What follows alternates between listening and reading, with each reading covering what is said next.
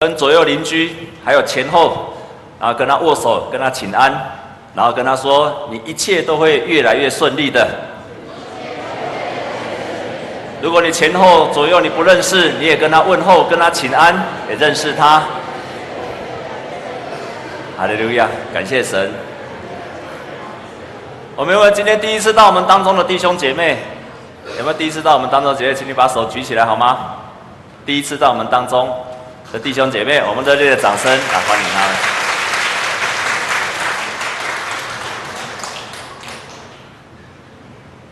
今天是棕树主日，所以我们很感谢我们的诗班用美好的诗歌来敬拜，带领我们敬拜神。我们用热烈的掌声来谢谢我们诗班。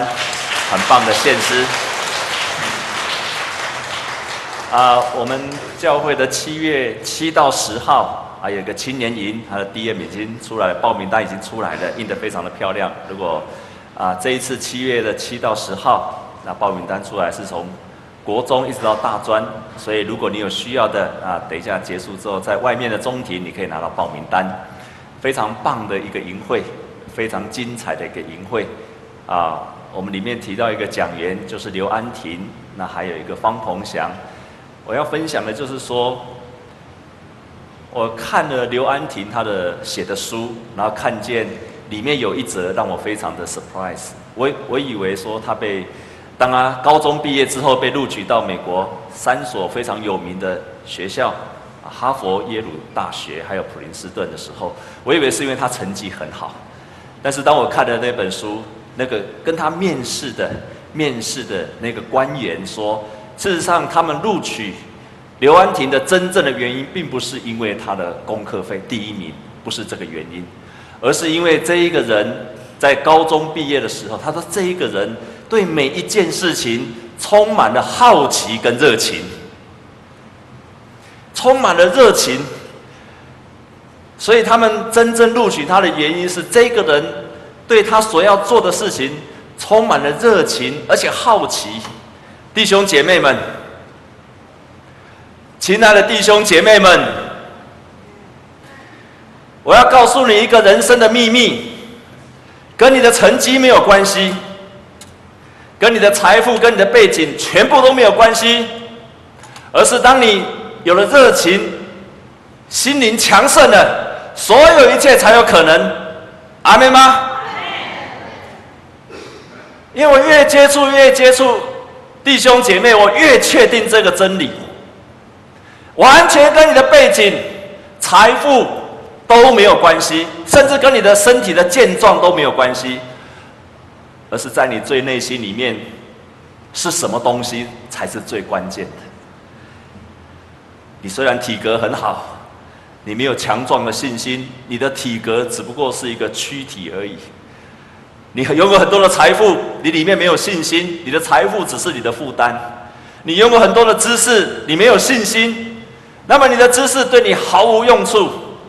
所以这一次的营会，我们请了这几个人，为什么他们不是名讲员？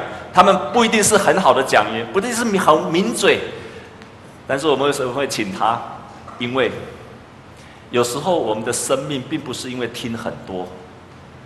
啊，不，你爸爸妈妈嘛，点了给你念，你想那不变较好，而是需要有一个人在你的面前这样活出来，在你的面前给你看，你会得着的信心，阿妹吗？所以，如果你有亲戚，或者是你自己的小孩，他是从国中一直到大专，他是这个年纪的人，鼓励他来参加七月七七号到十号在头城的农场，或者是你有亲戚的孩子，你想要引导他信主的人，也都可以来参加。这是一个很会是一个很棒的营会，我们为很多同工为这个在筹备，一定会是一个很棒很赞的营会。再加上，好，那三天晚上都是由叶牧师讲到的，啊，更是很棒哈。啊，谢谢你们哈，奚落的掌声。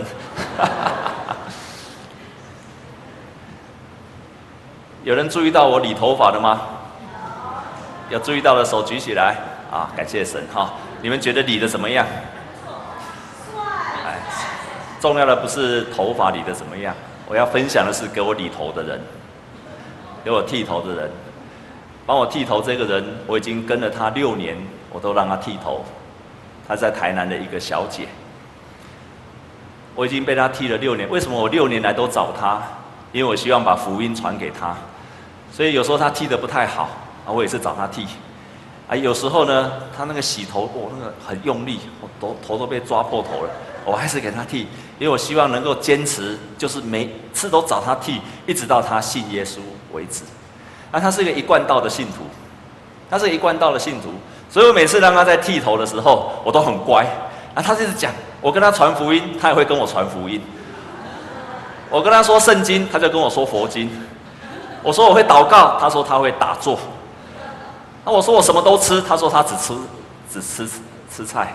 他是比我很更近前的。如果从宗教仪式上比我更近前，他是一贯道的信徒。所以呢，我被他剃头的时候都不敢都不敢怎么样。为什么？因为那个刀子在他的手上。还有说他用刮胡刀，所以我都不开始敢，我只大概都讲到差不多，我就不敢再讲了，因为再讲下去，怕他就给我动手下去了。当这个礼拜我又给他剃头的时候，剃完的时候，啊，还没有剃之前，然后我就问他妈妈说：“哎，你女儿怎么不在了？”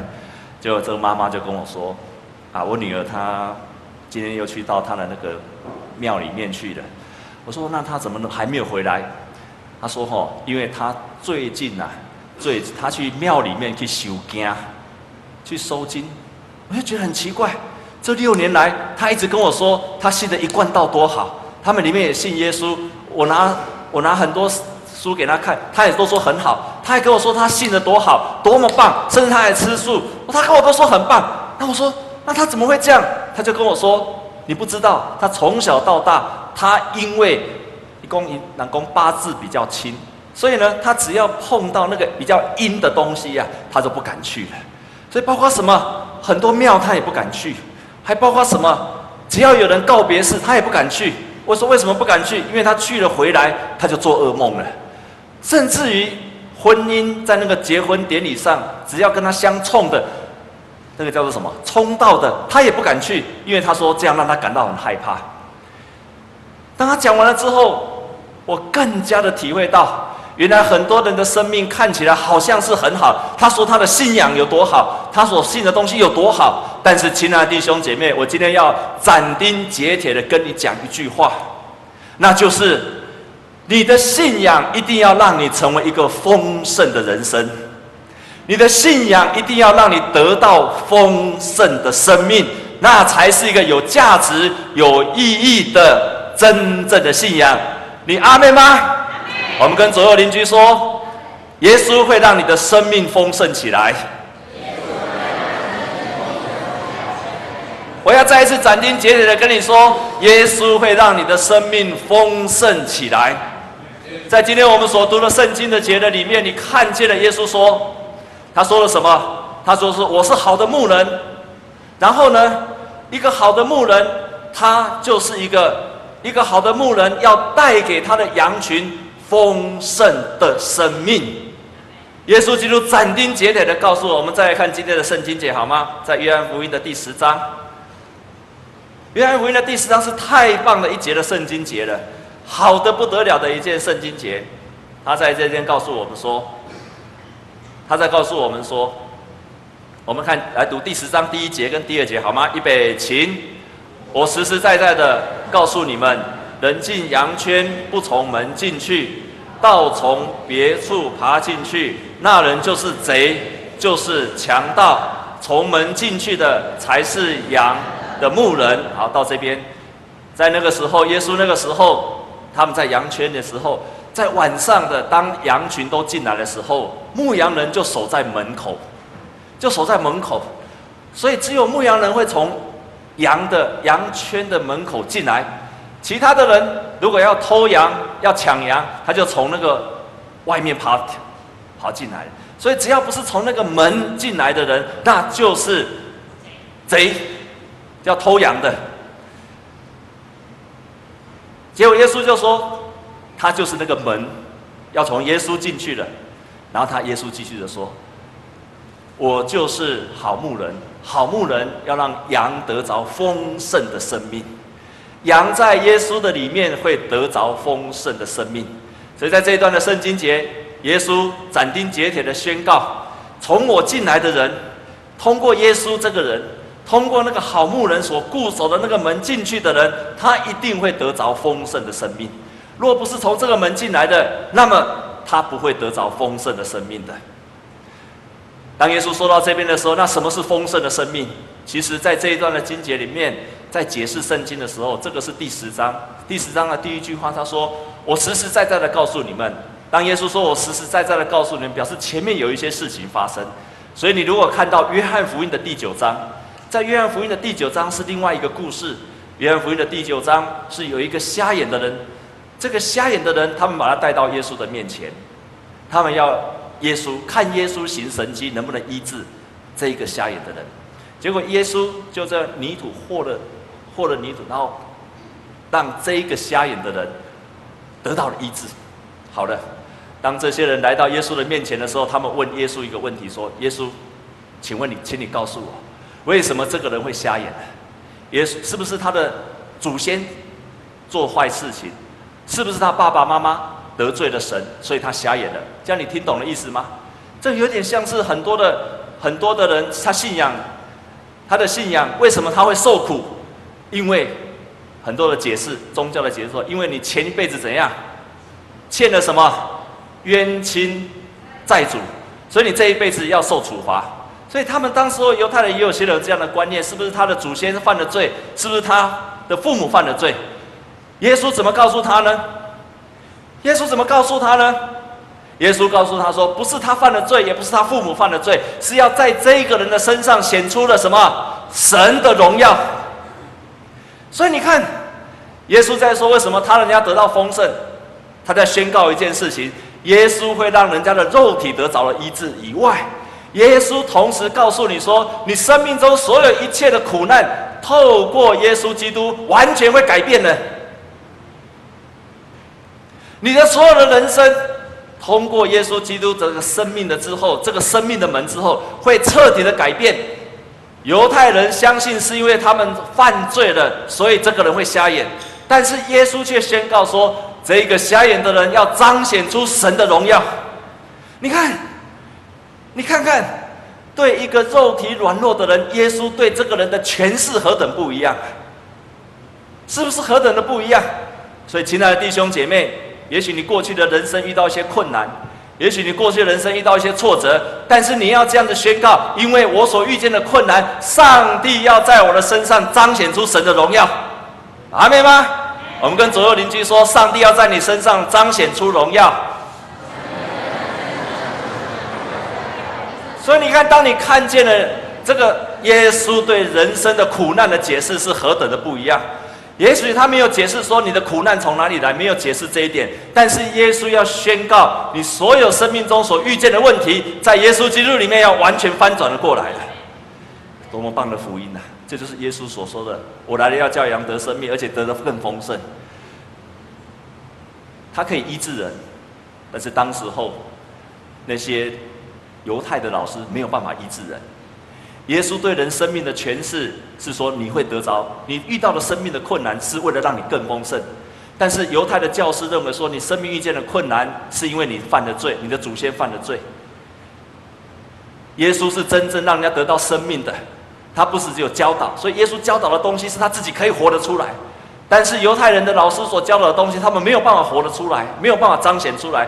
所以这就是我什么一开始的结论：说你真正的信仰一定会让你的生命得着丰盛。也就是说，他不是让你很聪明，他不只回答你信仰的问题，他不只告诉你的信仰对真对宗教的对宗教追求的问题而已。更重要的是，它带给你丰盛的生命。所以，亲爱的，我反过来要这样跟你说：如果你的信仰，不管你相信是佛教，如果你相信的是其他宗教，甚至于你已经是基督徒的，如果你在相成为一个基督徒之后，你的生命没有丰盛起来，那我告诉你，你要改变，你一定要改变，一定有一些。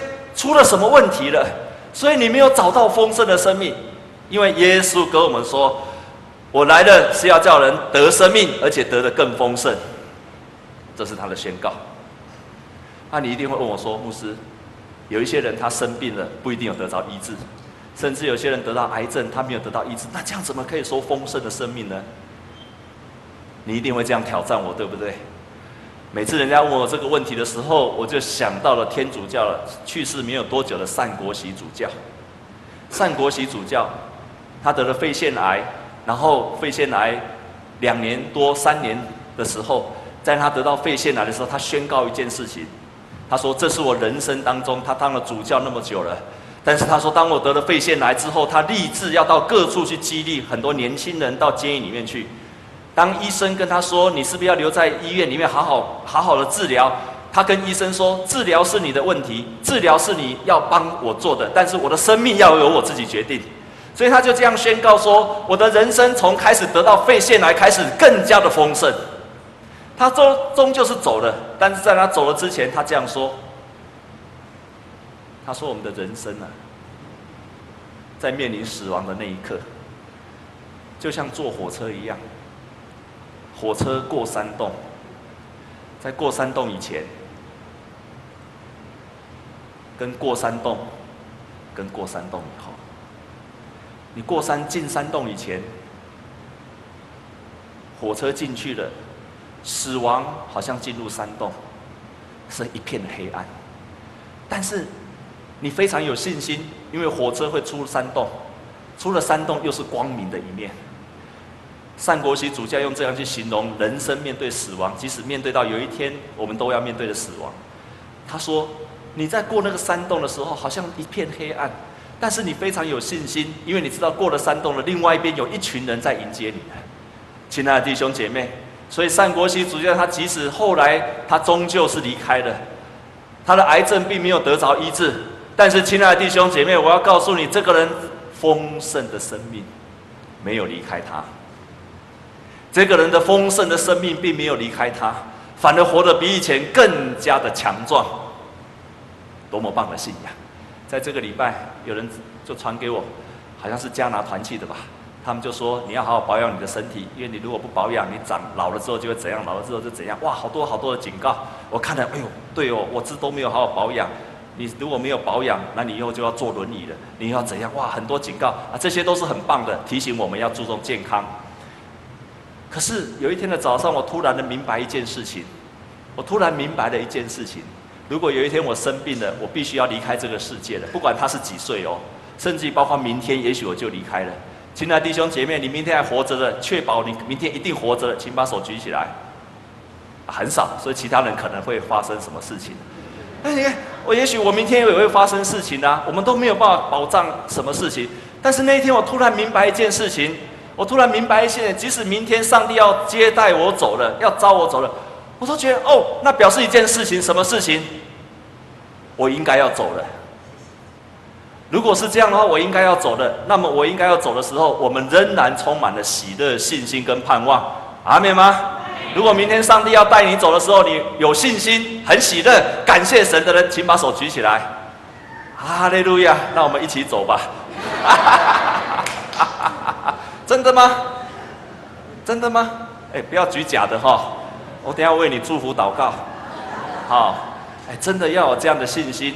当你有这样的信心的时候，即便你只能够再活一天，你都是丰盛的生命。阿们吗？多么美好！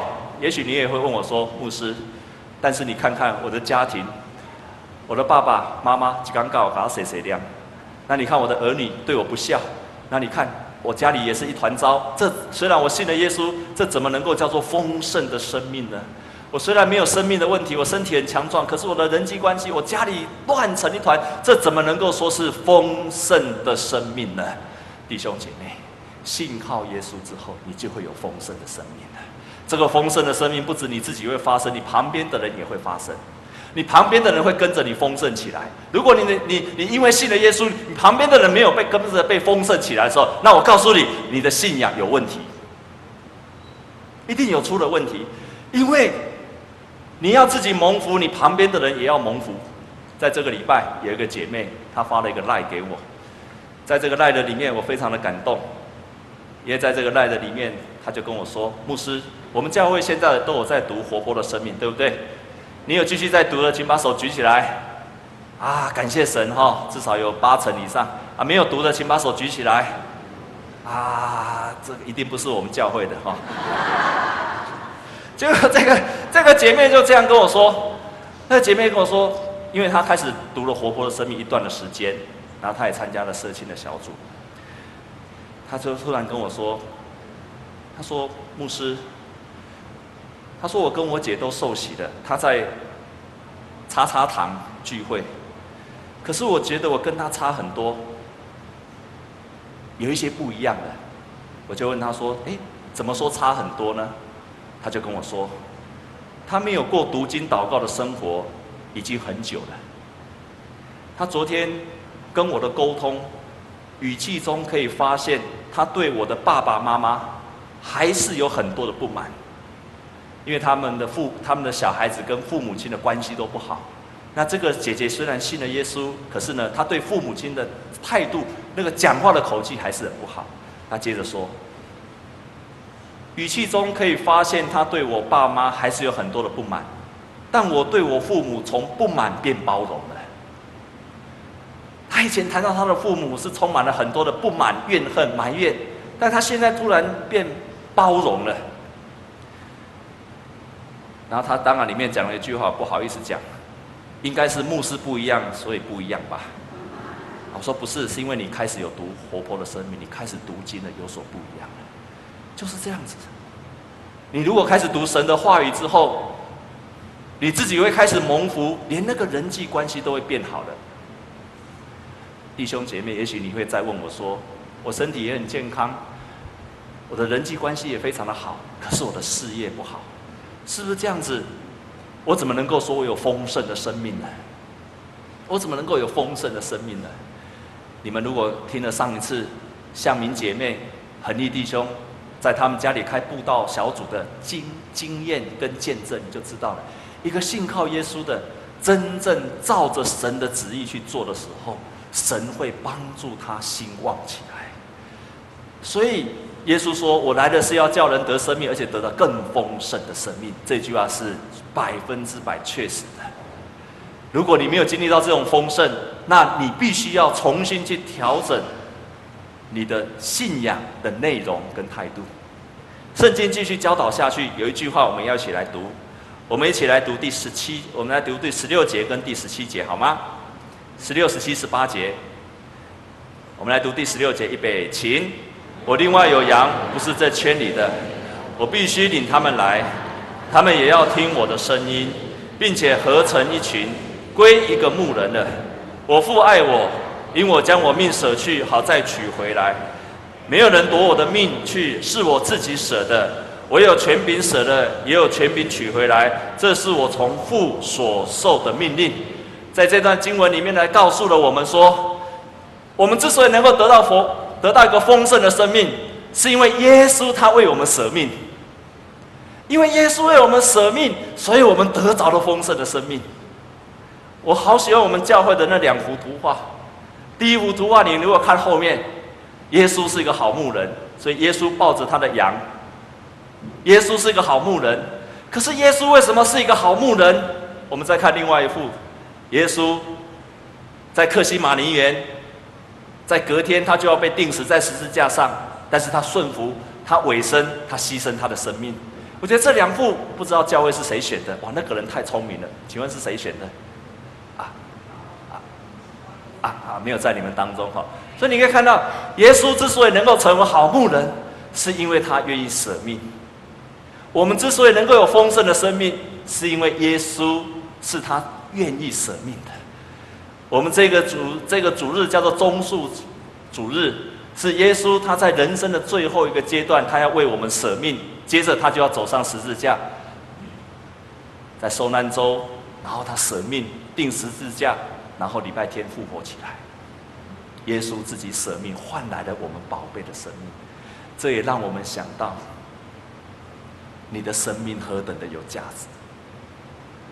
你的生命是耶稣用他的命去换来的，是耶稣用他的命去把你换来赎回来，好让你有丰盛的生命。这并不是你应该得的，而是上帝如此爱你。你还记得？好几年前，有一个澳洲一个父亲，他来找来台湾找他的儿子，找了很久，已经六年七年，在二零零八年的时候开始来找他的儿子。一直找，一直找，一直找，每一年都来在台湾找他的儿子。后来有一个人告诉他说：“告诉他说，你为什么还要一直找？”他说：“我相信我的儿子仍然活着。”所以他耗尽了千辛万苦，到阿里山，到山区，一个人就这样一直要找，一直要找，一直要找到他。我们的天父也是这样子，他非常的爱你，无比的爱你，而这个爱是希望你能够过着一个丰盛的生命。这个爱带着委身跟牺牲，渴望你的生命也丰盛了起来。你要如何？成为一个有丰盛生命的人，你要做三件事情。牧师给你三个建议：第一个，每一天读神的话语；每一天一定要读神的话语；每一天一定要祷告。就像我们读的圣经里面说：“羊认得牧羊人的声音。”你读神的话语，祷告，你就认得牧羊人的声音，你就知道如何跟从他。然后第二个，你必须要学习。你必须要学习检视自己的身体是不是一个兴旺的人，你是不是一个有丰盛生命的人？你的灵魂体是不是非常兴旺的人？你要每一天检查你自己的身体。最后，你要学习会去舍命，会去牺牲，会去委身。当我们把我们的生命也奉献给别人的时候，我们就会更加的强壮。像耶稣基督一样，愿神祝福我们每一个弟兄姐妹，拥有丰盛的生命。这是耶稣基督来到这个世界，牺牲他的生命，要赎回你的生命，好让你拥有丰盛的生命。我们同心来祷告，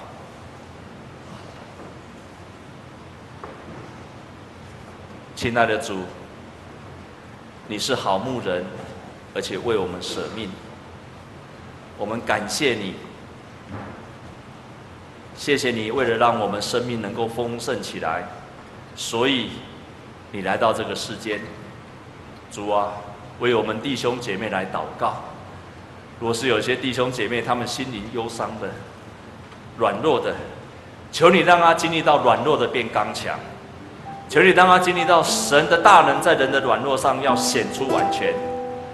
主啊，你也祝福那些在人际关系上没有办法赦免的人，你也祝福他们，让他知道耶稣已经为他们舍命了。这个世界上还有什么不能够赦免的人？主啊，你也帮助我们，让每一个弟兄姐妹与主你亲近，好让他们过着天天与主同在的人生。这样子祷告是靠着耶稣基督的圣名，阿门。那我们一起用。